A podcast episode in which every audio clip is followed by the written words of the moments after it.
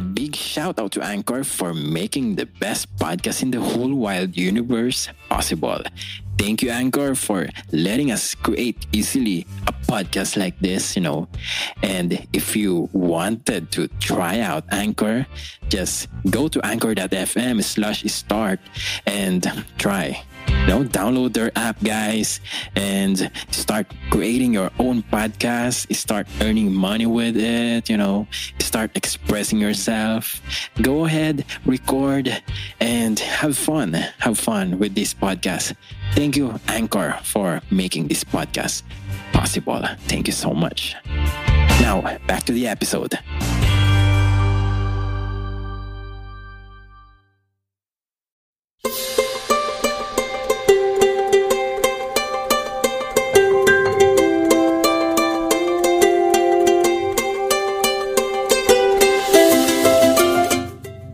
Hello, extraordinary people. Welcome back. This is not your ordinary podcast.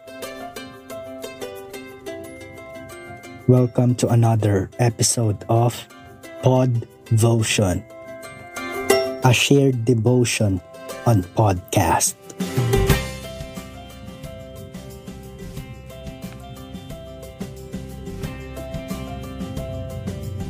Genesis chapter 18, verse 25.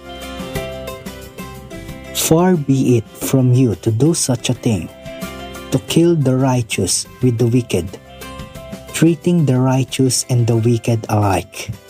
Far it be from you. Will not the judge of all the earth do right?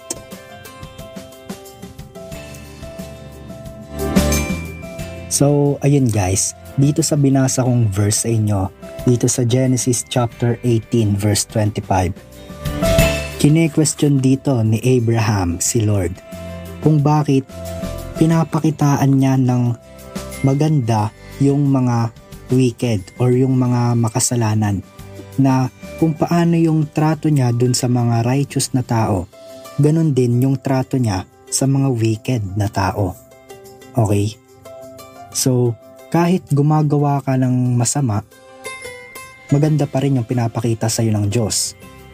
Minsan, merong mga magandang nangyayari sa iyo, minsan naman may mga masamang nangyayari at hindi magandang nangyayari. Ganon din kahit righteous ka, kahit hindi ka makasalanan, kahit sabihin natin mabuti kang tao, may mga times na may mga bagay na mabuting nangyayari sa iyo at may mga times din na merong mga masasama at hindi magandang nangyayari sa iyo.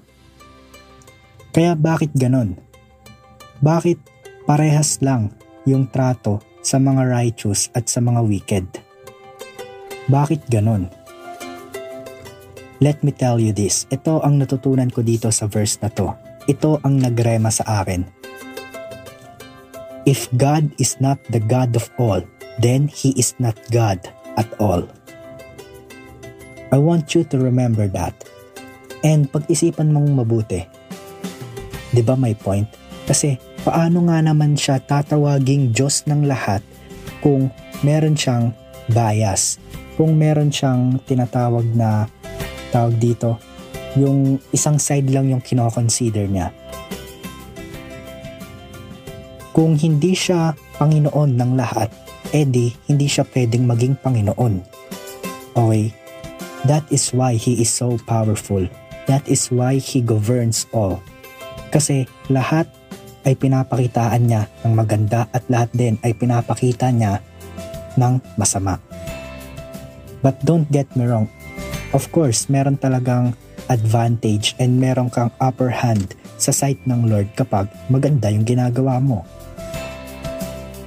Pero, ang punto ko dito is that no matter what kind of people you are, God still treats you justly and He leaves you or He will never leave you because He loves you. Okay, kaya wag mong isipin na kahit may mga masama kang nagawa, meron kang mga kasalanan na nagawa, meron kang mga bagay na nagawa dati na tingin mong hindi ka lugod-lugod sa mata ng Diyos, wag mong isipin na hindi ka na niya tinatrato ng tama, hindi ka na niya tinatrato ng normal And wag mo ring isisi sa Diyos lahat ng nangyayari sa iyo. Wag mo ring silipin yung mga nangyayari sa ibang tao na nangyayari sa iyo. Or I mean, wag mong silipin yung mga nangyayari sa ibang tao tapos i-compare mo sa mga nangyayari sa iyo. Halimbawa, yung isang tao, yumayaman siya, tapos ikaw naghihirap, tapos ngayon, i-ano mo, isisisi mo sa Diyos yan ngayon.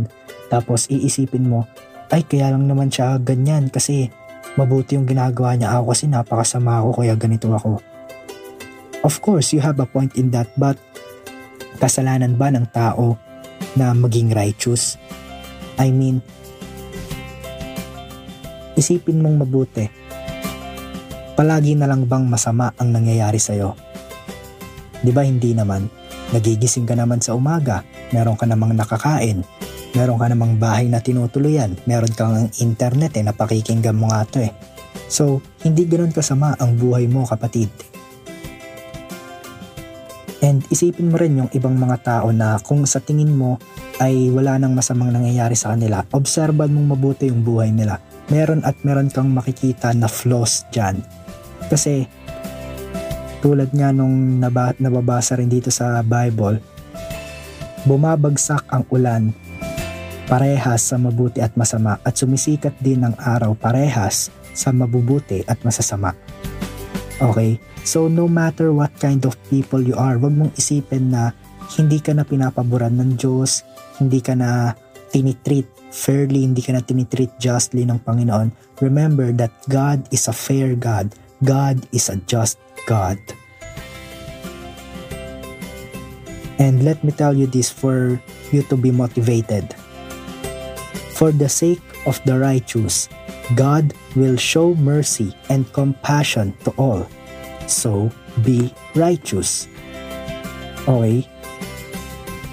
Kaya lang naman nagre-remain na merciful and compassionate pa ang Diyos sa buong mundo sa lahat ng mga tao kasi meron at meron pa rin siyang mga tao na nakikitang mga righteous. So for the sake of those righteous people, hindi niya pinapakita yung buong buong galit, buong rat niya, yung hindi niya binubuhos pa muna yung talagang kapur- kaparusahan dito sa mundo. Kasi kapag ka ibinuhos niya na lahat yun ngayon, syempre madadama yung mga righteous. And for the sake of those righteous ones, God remains merciful and God remains compassionate. So, be righteous.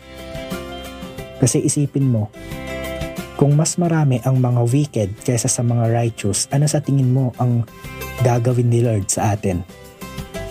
Pero, kung ipagpapatuloy natin yung ganito, na mas marami pa rin yung nagiging righteous kaysa sa nagiging wicked, magpapatuloy lang na magsho-show ng mercy and magsho-show ng compassion si Lord sa atin. So, it is a personal choice to you now. Will you choose to be righteous or will you choose to be wicked?